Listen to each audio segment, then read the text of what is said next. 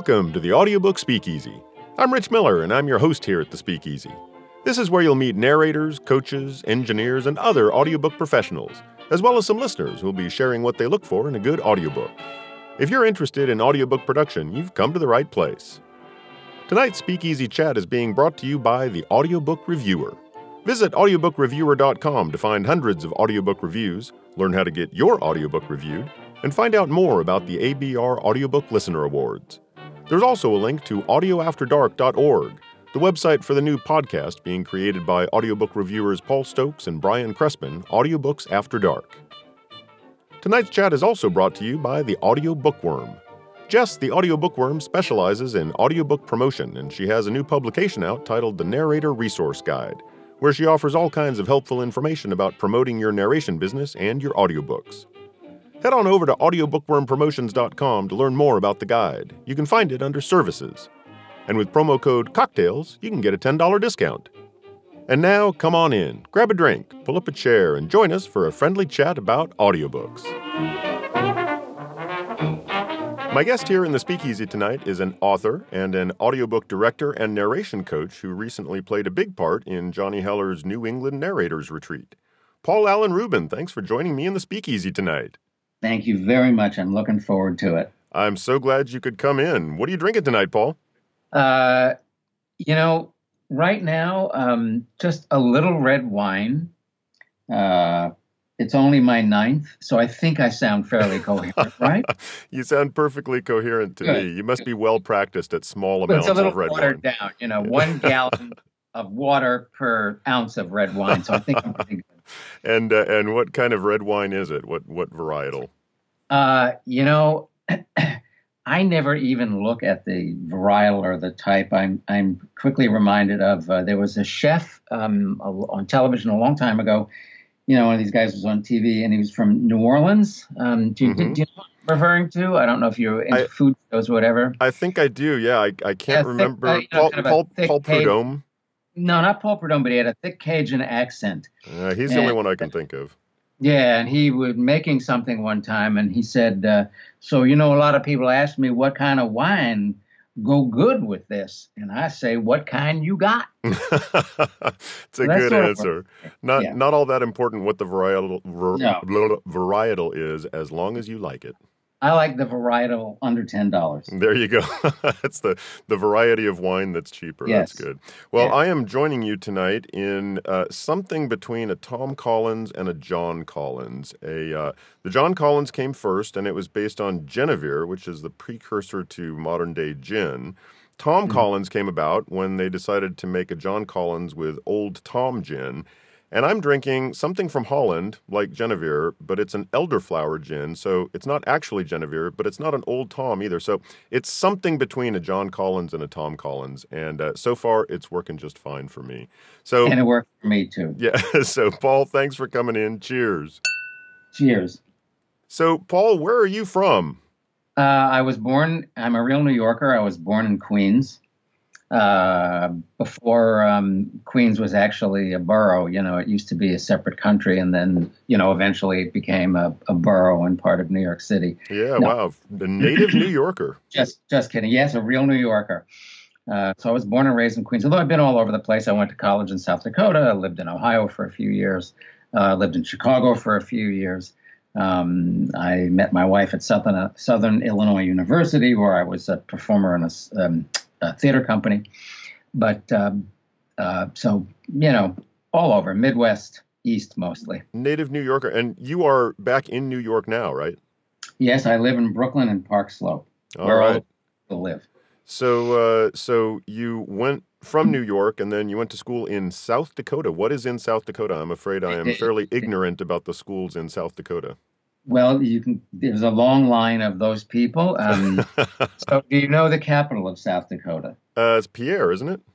That's well. Now I know you've never been to South Dakota. Actually, they, they pronounce it Pierre. Pierre. Oh, okay. All right. Yeah, Pierre, just a little too uh, international for South Dakota, if you know what I mean. Uh huh. Uh, yeah, I actually I went to a small college called Yankton College, um, and uh, lots of interesting people uh, came out of there. What, Um, what'd you study there? theater. Theater, yeah. So that was something that you wanted to do all along, huh? It was, and then I got a master's degree in theater from Bowling Green State University. So I have a background, but I always liked directing, and I started directing when I was in college. Then I directed uh, after that, and when I moved to Chicago, I directed there. I directed some uh, some dinner theater and summer theater, um, and came to New York and directed a little bit here. And then when my son was born, I um, found myself being interviewed by someone who I met through, or, or, someone who worked for Simon and Schuster, who I met through somebody else. Um, and this is when audiobook world was just taking off. Mm-hmm. And they told me, um, they asked me if I had any experience directing audiobooks, and I said, no, no, audiobooks. And um, nodded, and uh, and they, they they wanted someone to work with Stacy Keach. who they were all intimidated by. And I said, well, you know, I've worked with celebrities before. I've, I mean, if he's a halfway nice guy, it won't be a problem. Sure. So I walked into the booth at Simon and Schuster. Had no idea what I was doing. I mean, I knew what I was doing as a director, but I, did I looked at the engineer and I said, "I hope you know what you're doing." and um, and that was my first audiobook, and that was probably um, you know in the very early 1990s. Mm, yeah. So um, I was just talking to uh, Robin Whitten recently, and mm-hmm. we were we were talking about those early days of audiobooks. I think the first audiobook I listened to was in the late '80s, probably around '86 or '87, and it was really kind of a novel little thing. And um, then in the '90s, mm-hmm. you know, as as we all know, the slope is pretty gradual up until about five or ten years ago when uh, when they really took off. So I'm right. I'm interested in the directing. So when you were doing theater in school and you knew that you wanted to do directing, um, did you always start out that way, or did you start out in your in your theater career in school as a performer and then decide as you were doing that that you wanted to go into directing? The latter. I started out as a performer. Um, I actually worked a year at Second City Second City Touring oh, sure. Company. Yeah. yeah. Um, but even then, I knew that I preferred directing. I just simply got more um, uh, jazzed directing than I did acting. Mm-hmm. So, so it was fairly, fairly early on, even though you started as a performer, you kind of switched yes. to directing. Definitely, yes. Well, that, and once, mm-hmm, go ahead. Sorry. No, that, that that's great. It's just that I um I, I'm not too surprised at that because I don't know too many people who start out wanting to be a director, but mm-hmm. who in, who instead start out as a performer and then realize in the whole process, of course, as you're in the process, you see all the different pieces that go into a, a good production, and and I I think that typically what happens is they go, wow, so the director, that's cool. I do agree with you. I think most people do not start out wanting to be a director, but there's something alluring about being a director. Sure. Yeah. Uh, it r- reminds me of, um, no, I don't know if I should tell you this. This Sister Mary, you know about Sister Mary when she met the Pope? No, don't think I know about her. Um, okay, it's very quick. Won't take too much of your time. So anyway, very famous Sister Mary met the Pope uh, that she was going to be canonized. The Pope said, "Oh my God, Sister Mary, you're the greatest thing since sliced bread or sliced cracker or wafer or whatever it is that, that they eat." And um, and oh, thank you, Your Holiness. And she's about to leave, and he said to her, Sister Mary, if there's anything that I can do for you, anything, please let me know, and I will. And she said, Well, Your Holiness, I have always wanted to direct.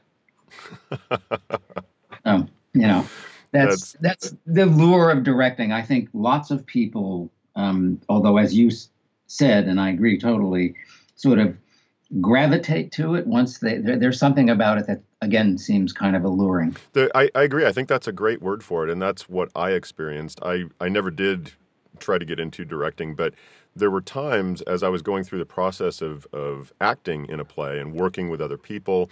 Uh, of course, you know, to a certain extent, depending on who your cast is, it's a little bit like herding cats. But um, mm-hmm. but there were times when I would look at it and I would think, oh, so that's what the director wants. Okay, so my job is to do what the director wants. But wouldn't it be interesting to do this instead? And mm-hmm. and I I kept thinking about wow, if I could get in as an assistant director someplace and get a little bit of experience that way, I'll bet this is something that I would really enjoy doing. And it just it never happened. But um, mm-hmm. but I, I did find it very alluring. I think that's a, a good yeah. word for it. I hear you. I do. Yeah. So you started directing audiobooks way back in the uh, probably early '90s with uh, with Stacy Keach. Uh, do you remember what the book was? I, uh, you know what? Um, I might, if I remember it while we're talking, I'll tell you. Um, it was a, it's a famous, well-known private detective. There's a million books about him, and if I, I'm not surprised knowing Stacy, having yeah, having seen Stacy Keach. It, I'll tell you. Uh, yeah. He was great, by the way. Did a great job. We got along very well. We got friendly. and talked to him a little bit afterwards, so it was easy. And that really was how I got started. And um, when I do, and I do remember, you know, kind of working with him and thinking to myself, yeah, he's just uh, just treat him like an actor and he'll be okay. Yeah. Uh, so I'm I'm happy to talk about at any time what I think treating him like an actor means because that's how I treat narrators when I direct them. So so yeah, that's uh that's that's a a really interesting interesting phrase. Treat treat him like an actor. So what does that mean to you? Well, I think what it means is the following. When I think about audiobook narrators, especially a lot of the people that I've worked with, either coached or, or directed, um, there's a hard term called voice actor, which for me I've always thought of as an oxymoron because the voice can't act. It's just a um, just a, a, an instrument that that makes noise. Mm-hmm. So uh, all to say that I find um, some uh, uh, narrators um, enamored of their voice, thinking perhaps that their voice is what will uh, engage a listener. And in my experience, um, it's great to have a great voice. It certainly is. That said, um, the voice may engage the listener for a second or two, but if the actor is not acting, if the narrator is not acting, I should say, um, then the voice actually becomes the narrator's enemy and not their ally. Wow, that's that's that's great. I like how you finished that. Uh, I was I was thinking that it was more just it doesn't help, but instead it actually hurts, and and I I, I can absolutely see how that would be true. Yeah, um, I'm I'm one of the the legion of voice actors out there who go into their first voice acting workshop uh, thinking, well, you know, people have always told me I have such a great voice, mm. and mm. uh, and then learn within. Um, eh, maybe it wasn't within weeks. It should have been, but uh, in a fairly short period of time, yeah, your voice doesn't really have much to do with it. It's all about the acting. I, I, would say the voice, I would, and you do have a nice voice. I would say, in terms of audiobook narration, engaging a listener that is that is connecting the feelings embedded in the book, in the text, if you will, mm-hmm. to the listener, because you can't connect the words. That's the author's job. Mm-hmm. Uh, words are not actable right? I mean, if I said act, have a seat, what would what would you do? What would anybody do? Right. right. If I said to you, um, your line is have a seat, um, and you're depressed, now say have a seat.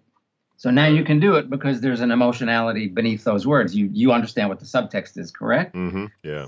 So once you once you engage the feeling, which is an acting proposition, not a voice proposition, because the voice can't engage anything. It just makes noise. Mm-hmm.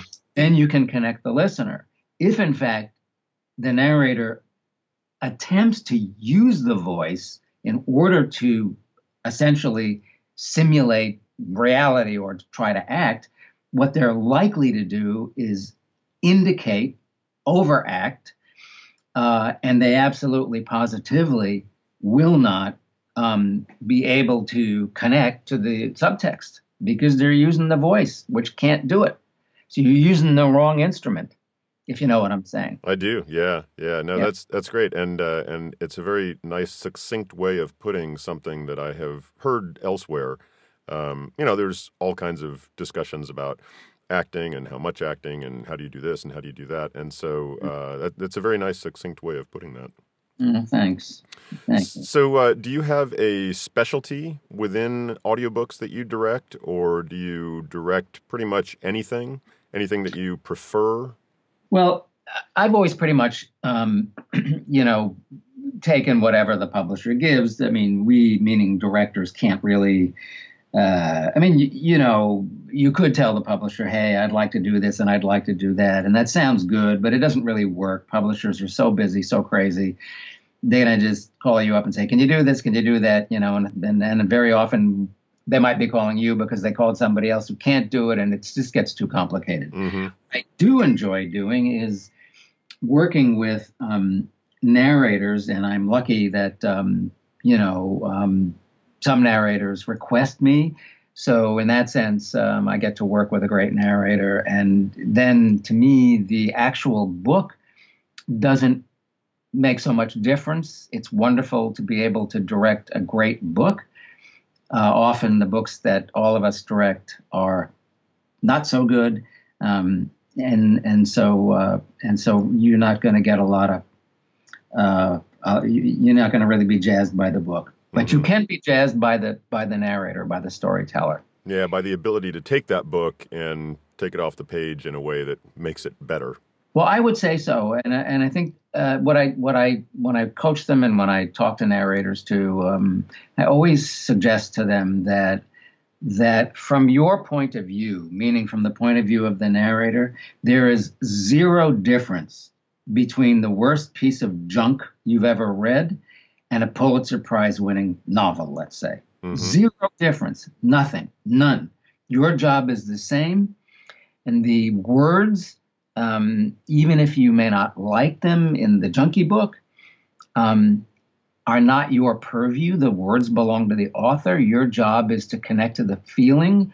And so the similarity is, is that the junkie book and the Pulitzer Prize winning novel are about people that are happy, sad, angry, frustrated, etc. And that's what the narrator's job is to connect to those feelings and then in turn connect those feelings to the listener. Mm-hmm. Yeah, definitely uh, calls out the acting there. Yeah, so that they, so that really, I'm not responsible for the book, and neither is the narrator. You're not responsible for the book. You're responsible for the connecting the feelings, uh, in, in, you know, beneath the words to the listener. That's hundred percent of the responsibility. Yeah. So, what are some uh, memorable titles that you've directed? Um, anything that was particularly challenging, uh, whether it's whether it's because the text was junky or well, actually, if the text was bad, don't tell me the title of the book. But I won't. I won't. Uh, but whether it was because of the text or because it was difficult working with the narrator or because it was very easy working with the narrator, I'm I'm just curious what what what are some uh, experiences that you've had that kind of stick out in your mind? Rather than a specific title per se. Well, let me let me say it this way. I find directing uh, drama, if you will, dramatic fiction, mm-hmm. far easier than directing comedy. Mm, yeah. um, I subscribe to "Dying is Easy, Comedy's Hard." I, I agree. Comedy is really hard. really hard. And I think the reason, at least my reason, you know, the reason I find it challenging, it can be done, is because there's a there's another layer in comedy that doesn't exist in drama that you have to kind of work with work with in order to to sort of make it organic, and that is the following is that um, um, narrators seem more intuitively predisposed to emotionally connect to let's say whatever the feelings are in drama. Well in in comedy um, you're not you're not really connecting to the feelings. Um, it, the humor is is really a kind of an intellectual pursuit meaning the reason that people laugh um, is because they understand the references that are made. Mm-hmm. If they don't understand, if they don't understand the references, they won't laugh. So if you're doing a book and it's all, let's say, um, Manhattan Jewish humor, and somebody from South Dakota is listening to that, it might not work. Yeah. Do you know what I'm saying? Oh yeah. And so and so uh, narrators have a tendency to push too hard to try to somehow um, make humor funny, and um, that's the layer that that is can be really difficult to work with. And I always tell narrators, these characters don't know that they're funny, so you can't help them. Don't help the words. Don't help. Don't help the book. Don't help it be funny. Yeah. So then, what do you do? How does it become funny? So, real quickly, humor usually, and you can see it in the book and the text, most of what goes on in humor is there's a certain there's a particular kind of exaggeration that occurs in in in the syntax that you just don't see in in um, in drama. And so I think the narrator's job is to take that exaggeration seriously, but not too seriously. And there's mm-hmm. kind of a fine line there. Anyway, I, I um, could totally see that from from the uh, comedies that I've done on stage, uh, and and the comedies I've seen on stage.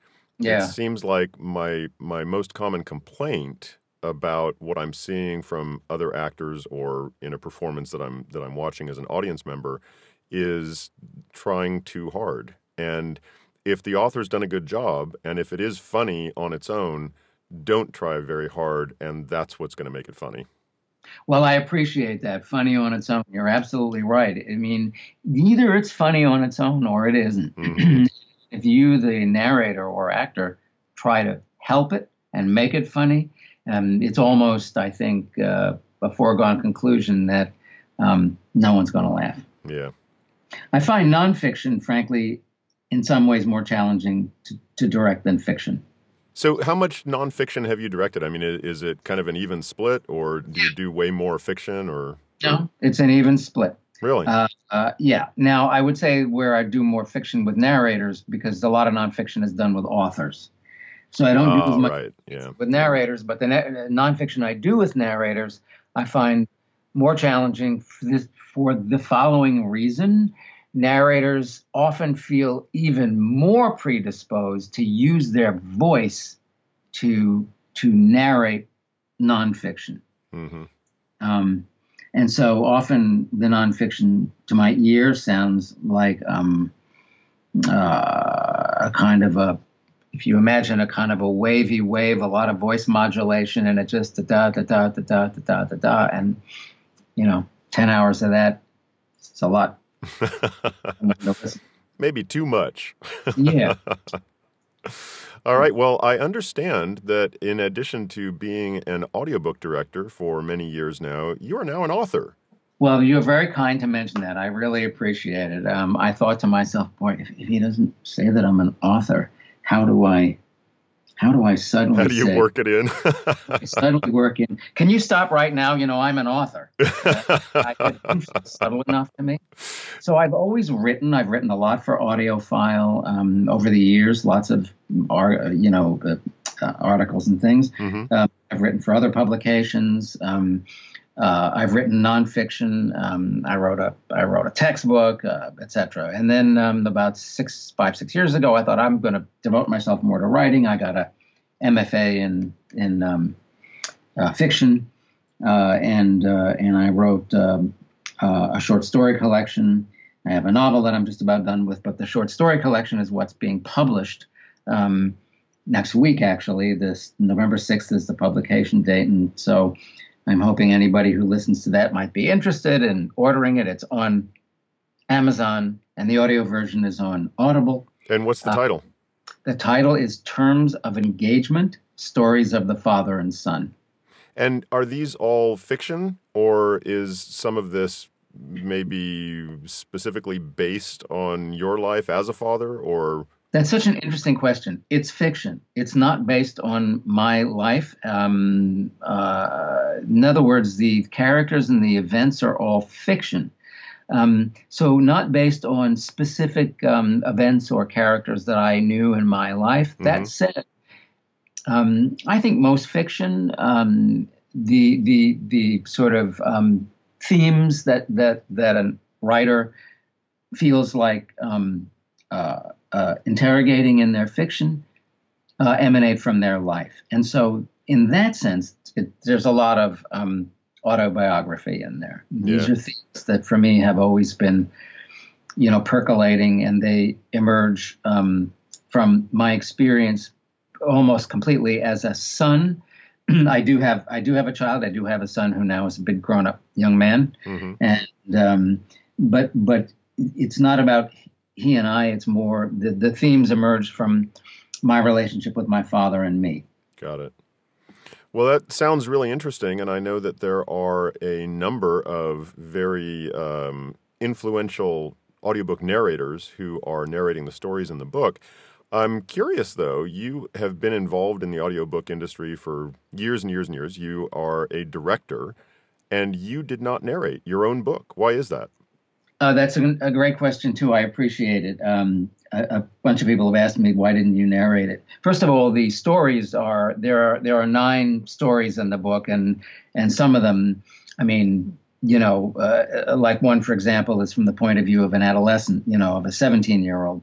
So I'm just a little bit over 17, and me narrating from the point of view of a 17 year old seem a little strange the real reason I didn't do it is because I thought to myself, and I always think to myself, and in fact, uh, one of the books that I narrated a long time ago and won a earphone award for was a book where I told the publisher, you know, I've auditioned a bunch of people, and really, I think I can do this better than any of the people I've auditioned. They said, well, then you go ahead and do it.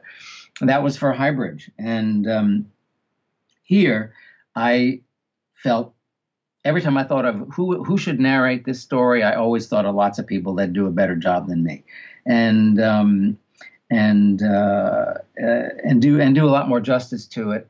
Um, even though arguably, you know, do I know my story better than they do? I do, but that doesn't mean that I can perform it better than they do. So, there are some wonderful people on the on the um, audio program, um, including um, George Guidall, Eduardo Ballerini, um, Scott Brick, uh, uh, you know, uh, lots of lots of really great great people. Yeah, I think I knew all or most of the names that I saw.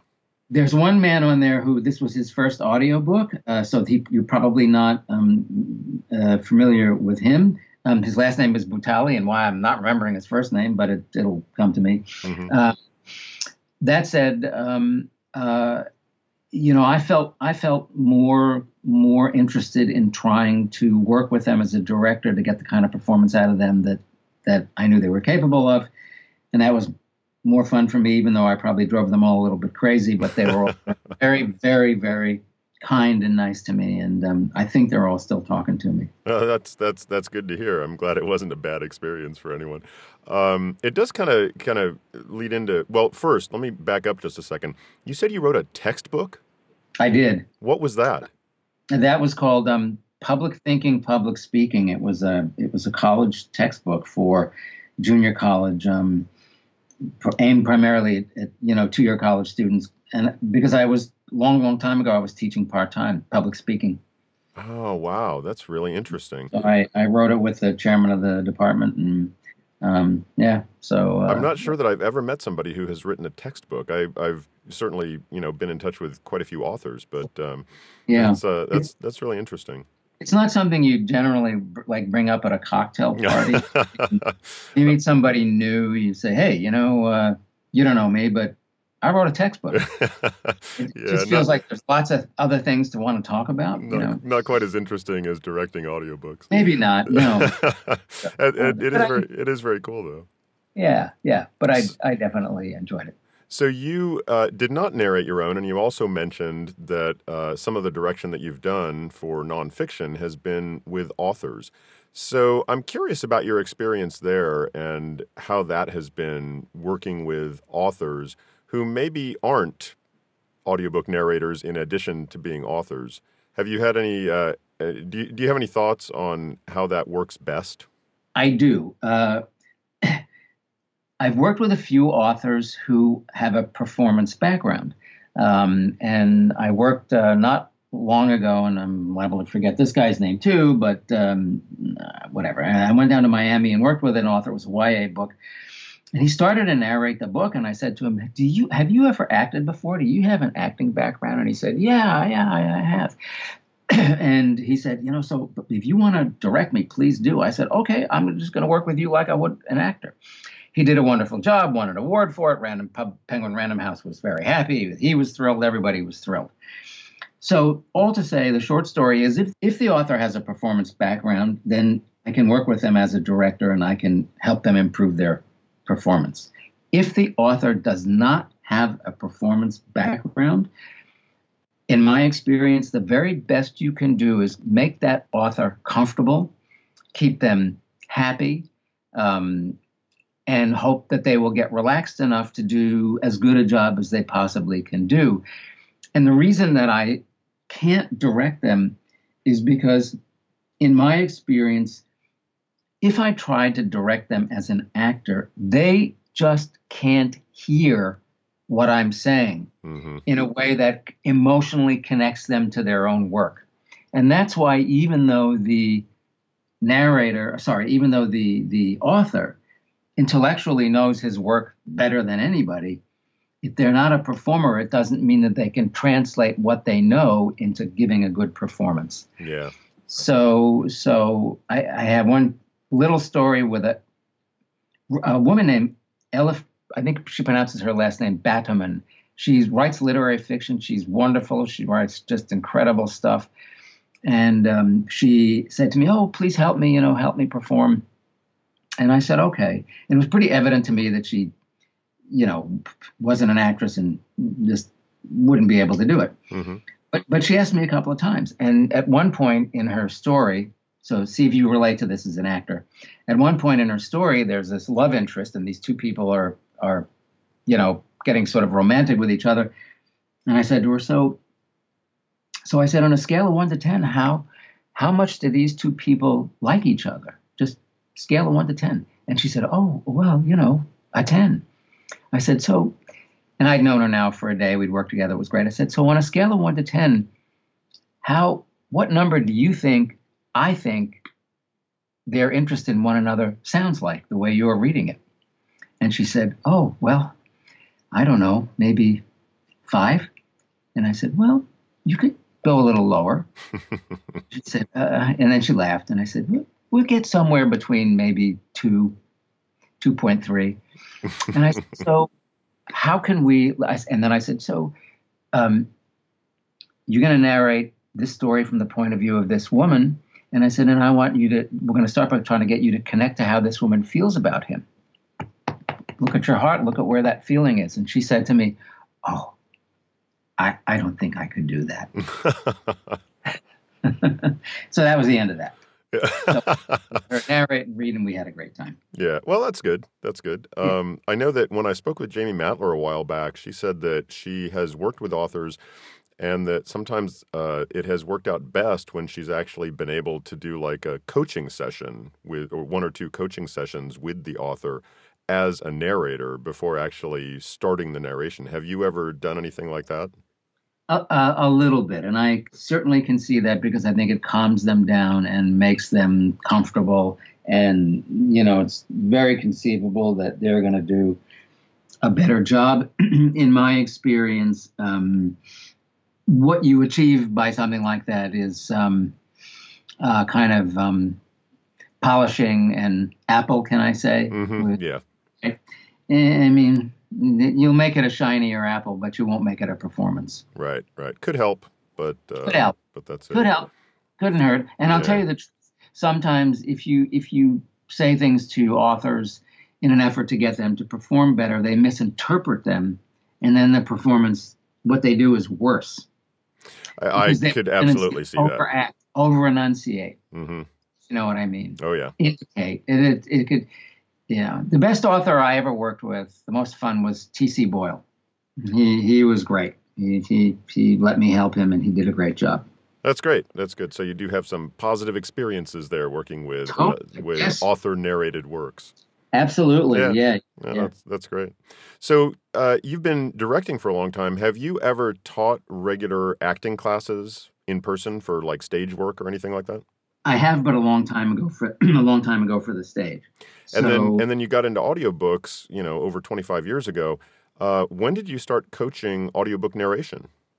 I would say um, probably for the last 15 years. Um, I've I've been coaching, um, and when I coach, to me, it's an acting class. Period. The only difference is I'm not. Well, I mean, there are differences. You know, that you're not reading from a script, so you're not reading just you know uh, Rich's lines or whatever it is. Right. And obviously, you know, we're working with a book and not with a with a play. That said, when I when I teach or coach, um, I envision myself as simply being an acting teacher.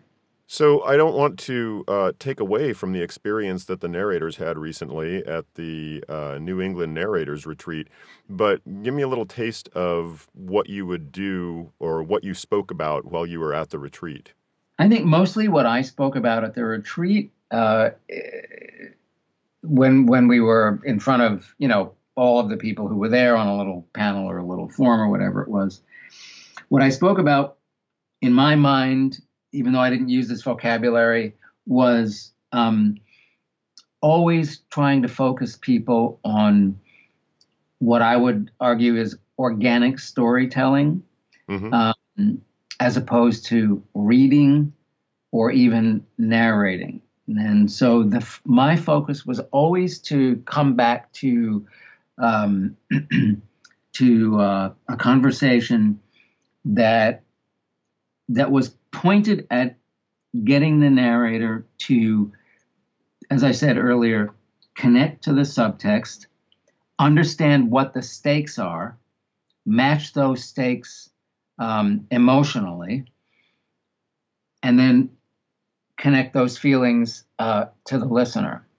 Um, when I worked with I worked with some narrators, you know, by themselves. We all worked. There were a bunch of people there, you know, like me, and we worked um, with some of the narrators a little bit one on one. And what I found with those narrators was often what I find with a lot of narrators, and that would be the following. In fiction, for example, there's a tendency to report rather than connect. So, what I mean by that is um, there are multiple ways to say um, John walked into the room, sat down, and realized that he just he just didn't want to be a financial analyst anymore. Mm-hmm. So we assume that John's not feeling so good. If you report that information, if that information is sort of reported by the narrator, what you get is this kind of distant narration. John walked into the room, sat down, and realized he didn't want to be a financial analyst anymore. So when I hear something like that, I think to myself, okay, so now you've reported that information to me, but I don't feel anything, and neither do you. Mm-hmm. So if I tell you and tell them, get inside this guy's head. This is the point of view that you're narrating from. You have to connect to his feeling. You're not him. This is third person, obviously, but you have to get close enough to him to connect to that feeling. You can't use so much voice, and then and then less voice. Get inside the head. Get inside the head. Connect to that feeling that he's depressed or unhappy right now. Now say that same line. And, um, you know, after I badger them for, you know, two or three or four or five times and say, let's do it again, do it again, do it again, get it, get it. Um, I got pretty good results. And, you know, I, when I, when I coach people, um, I, I, think I may have a reputation of um, stopping people quickly. Uh, although, although I, I, can I can verify, Paul, that you have that reputation. thank you. Uh, man's got to know his limitations. Uh, but I think I'm respectful all the time. That that I like to think anyway. I'd have never had a narrator tell me that I was disrespectful. I have never heard that either. So uh, yeah. so I think you're good. I hope so. The reason I do it is because um, I think to myself that narrating or acting, in some ways, if you want to use a kind of a, of a sports metaphor or, you know, uh, going to the gym, is you, number one, if you if you believe that you want to do you know 50 push-ups but you can't do one then you got to start the practice. You do one you do two you do five you do six you do seven and then all the way pretty soon you get up to 50 so i'll stop and try to identify something and get to it right there and then repeat it and then repeat it. And so that the narrator kind of ingests it and feels it and says oh okay now i think i can replicate this or at least i hope that they can. And secondly i'm i do not think that the best way to um, to to get a better performance is to wait and talk about something it's hard to talk about performance and have the narrator actually learn from that. I find it easier to say, okay, hey, let's I know I just stopped you after four seconds. Let's identify this. Let's go back. And then I make my best effort to give that narrator an actable direction that changes the performance. And that narrator can feel it. And I often say to them, So, okay, you feel the difference, right? You feel it, you feel it, you feel it. And many times, most of the time, I think, the narrator says, Yeah, yeah, yeah, I do. So even though it's horrifying to be stopped after nine seconds of you know speaking mm-hmm. and i'm trying to get better at that my goal is to let narrators go on a little bit more well uh, like i said I, I have heard that about your coaching but yeah. I, I have never heard anybody say and so i didn't like it what I've right. always what I've always heard is so yeah you know you'll get a word out and then Paul will stop you and then and then you'll move on and I've always heard that that was uh, extremely beneficial. Well, I appreciate that. Thanks. Yeah, as long as they're not being thinking that I'm being rude or. Uh, oh no, I've I've never heard that. and and I think the reason is because I, at least in, I feel that who is more vulnerable than an actor? You know, if you're if you're selling magazines and somebody says I hate those magazines, eh, okay, those magazines aren't you but act, but it's you that's out there. It's you that's that's giving of you, and I mm-hmm. try to be respectful of the fact that you know that's puts the narrator in a very vulnerable position. Sure. Yeah. Um, do you coach any other voiceover genres, or is it just audiobook narration? 99% audiobook narration. And a long time ago, I coached a little bit of um, of uh, how you call it? sorry, commercial voiceover, mm-hmm. but it just wasn't interesting to me. I'm much more like uh, audiobook narration because to me, audiobook narration is acting, eh, voiceover. if you're doing a voiceover for, I don't know, you know, an automobile, mm-hmm.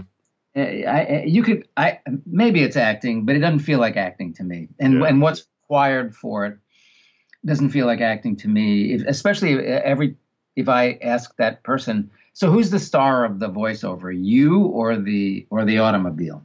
They all say the automobile. Mm-hmm.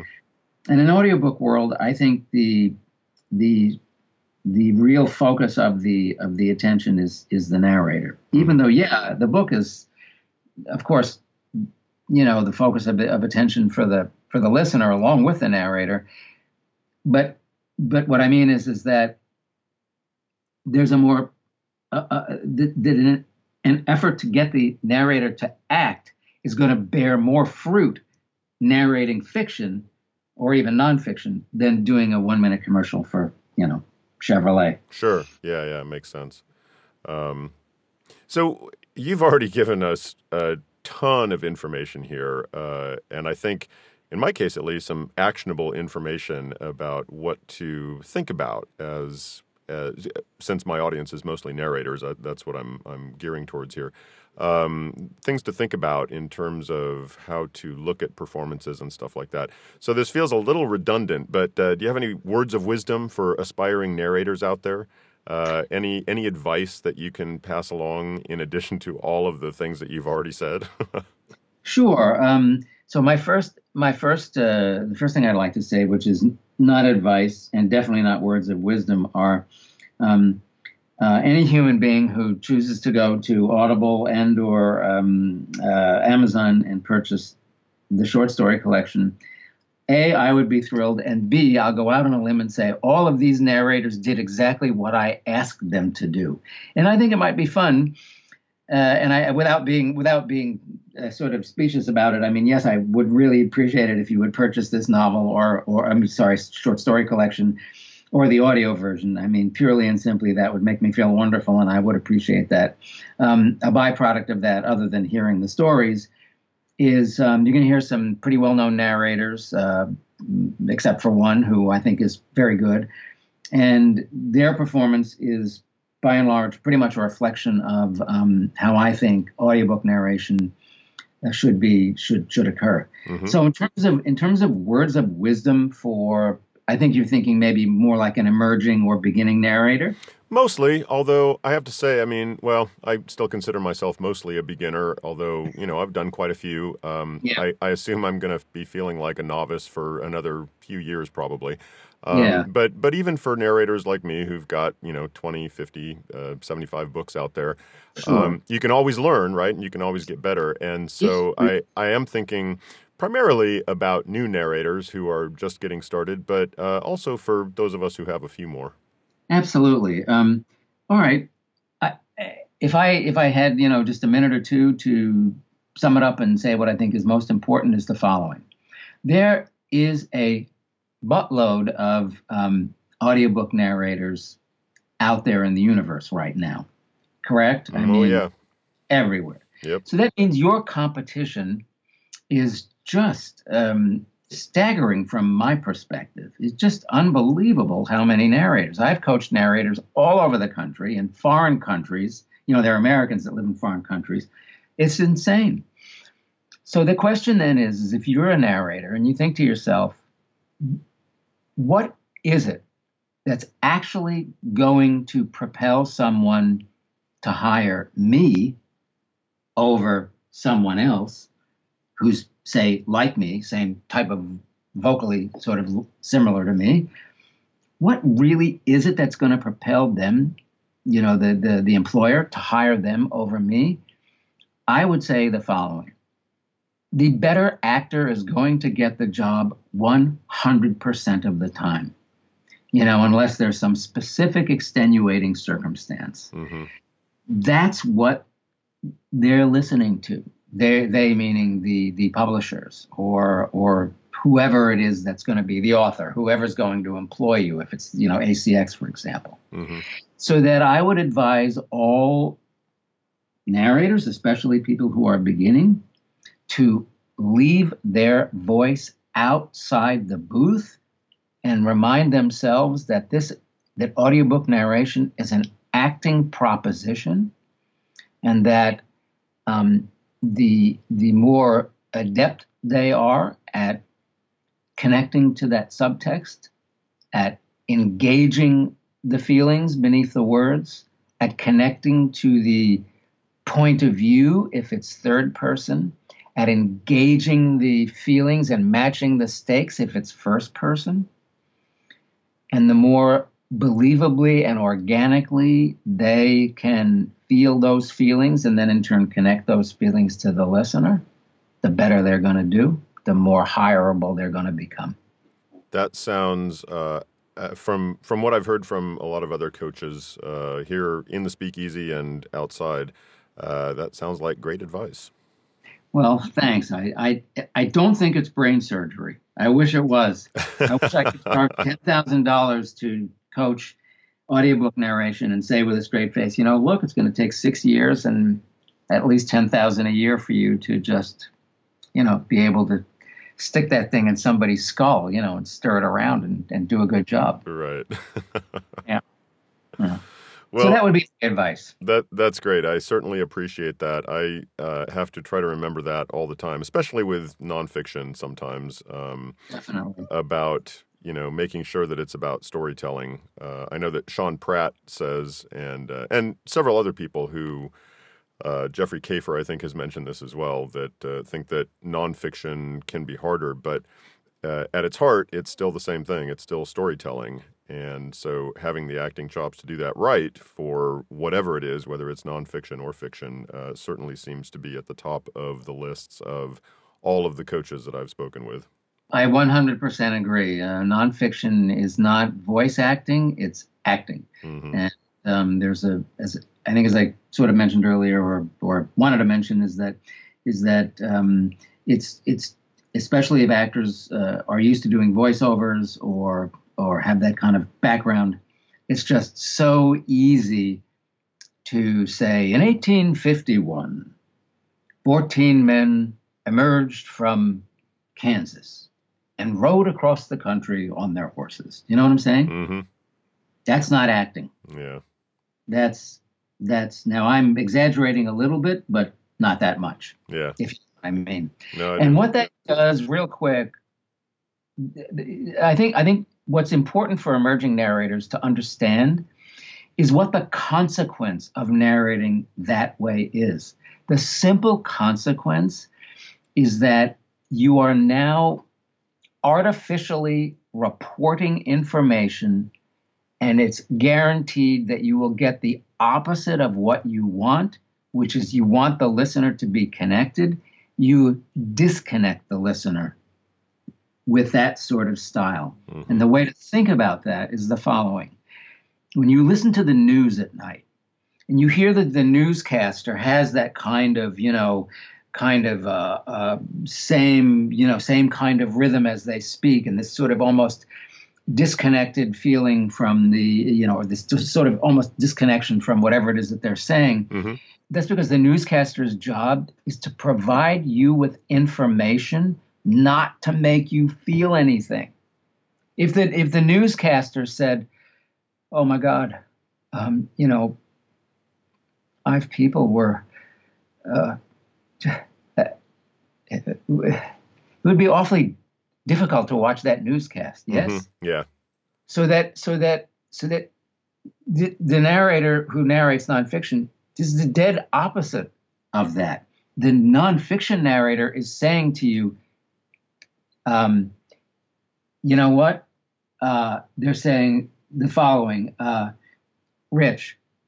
There are five lessons that ev- about all right there are five lessons that every audiobook narrator needs to understand in order to create compelling audiobook narration. So you know you can excuse me for not maybe winning the academy award with that but you hear the difference in the cadence. You hear that how each word sounds important. And most importantly you hear my desire to get you to say wow wow, okay, man, I'm gonna, I'm listening, I'm listening. Right. Got, as, as, opposed to you coming at it as, I'm going to teach you something now. You hit the nail on the head. Yeah. Yes, there are five ways to blah blah blah blah blah blah blah. I mean, I am teaching you, but but that's a byproduct. You can't act teaching, but you can act. You can act um, super interested. You can you can act um, uh, uh, desirous of of the other person hearing you, listening. You can want them to say, "Wow, wow." That those are that's a that's a much more actable approach, if you know what I mean. I do. And yeah. that's how I approach nonfiction. Yeah, no, that's great. I, I always think of it as uh, if you're engaged, you'll be engaging, and and so if you're actually connecting with it, uh, you can. Every, anybody listening will be connected as well. A hundred percent agree with you. If you're engaged, you will be engaging. Absolutely. Yeah. Well, Paul, that that is great. This is uh, so much information. I, I'm going to listen to this again, of course, as I get it ready for uh, for publication, and then I might just listen to it again a few times after that because there's a lot of a uh, lot of great information in there. So, thank you so much for coming in. Uh, where can people find you online if they want to? Um, my pleasure. Thank you very very much. Um, there's two websites you can go to. Uh, one is Tribeca Audio, T R I B E C A Audio you know, dot com. And then my website, which has more of my writing on it, is my full name, P A U L A L A N R U B E N dot com. Uh, either one of those sites is would be wonderful. So and then what, all my information, my Twitter, the Facebook, all that jazz is uh, is on those sites. So what is Tribeca Audio for? Well, Tribeca Audio is what I established uh, some time ago as my audiobook website and it's still up there. I don't, you know, contribute to it too much anymore, but it's still up there, and you can see about me as a coach, and you know, my two Grammy, uh, two what do you call it? Uh, yeah, Grammy awards, and all my other stuff. Uh-huh. Uh, and my background is an audiobook person. Okay. On audio, yeah. Got it. You're on uh, Twitter. Yeah, I am. Definitely. And what's your uh, what's your handle there? Oh my God, it's um, I can never remember it. It's at P A U L Oh God, I'd have to go look it up. No, you know, that's all right. I I uh, I'll put it in the show notes because I'm yeah, pretty sure it, pretty sure that I you'll follow see it you. if you go to if you go to paulalanruben.com, you'll see the Twitter. Okay, okay, that's good. Uh, that's great. So people can get a hold of you for uh, coaching or questions or yeah. uh, or what have you. Absolutely, they definitely can. All right, that sounds great. Well, Paul, thank you so much for coming in. I hope the uh, small amount of red wine that you had there, glass number nine, was good. My uh, Tom, John, whatever Collins has uh, been quite good, and it's almost gone. Excellent, wonderful. Well, thanks for giving me your time too. I really appreciate it. You devoted a lot of time to uh, listening to me, excuse me, go on and on and on. So uh, I do appreciate it. Believe me, when when somebody like you goes on and on about the topics that you go on and on about, I am all ears. oh, thank you. I appreciate it. I all right. Thanks, Paul. Very good, Rich. Thank you very much again. Well, that's it for tonight. Many thanks to Paul Alan Ruben for stopping in. I really appreciate all the nuggets of acting wisdom he shared, and I hope you enjoyed our chat as much as I did. Thanks also to the sponsors for tonight's episode, the Audiobook Reviewer and the Audio Bookworm. Check out audiobookreviewer.com for audiobook reviews, how to get your audiobook reviewed, and information about the ABR Audiobook Listener Awards and the Audiobooks After Dark podcast. And visit audiobookwormpromotions.com to find out more about Jess's narrator resource guide. Don't forget to use promo code COCKTAILS if you'd like to pick up a copy. You can find the audiobook Speakeasy on iTunes, Stitcher, and Podbean, and all the apps that pull from iTunes. And you can find me at richvoiceproductions.com, where I've got some samples and links to audiobooks I've narrated, and where I'm also posting episodes of the audiobook Speakeasy. If you're enjoying our Speakeasy chats, please leave a review on iTunes or Stitcher. And if you're not enjoying them, please find a podcast you do enjoy and leave them a review. If you think this show is educational, entertaining, or valuable simply because it gives you an excuse to sit down and enjoy a cocktail in an otherwise hectic day, I'd really appreciate it if you'd add a buck or two to the tip jar. You can make a per episode donation by signing up at patreon.com slash audiobookspeakeasy or you can make a one-time donation by visiting paypal.me slash audiobookspeakeasy. Any financial support is greatly appreciated and helps me keep the lights on here in the Speakeasy. Until we see you here in the Speakeasy again, I hope you can find some time to enjoy an audiobook. Cheers!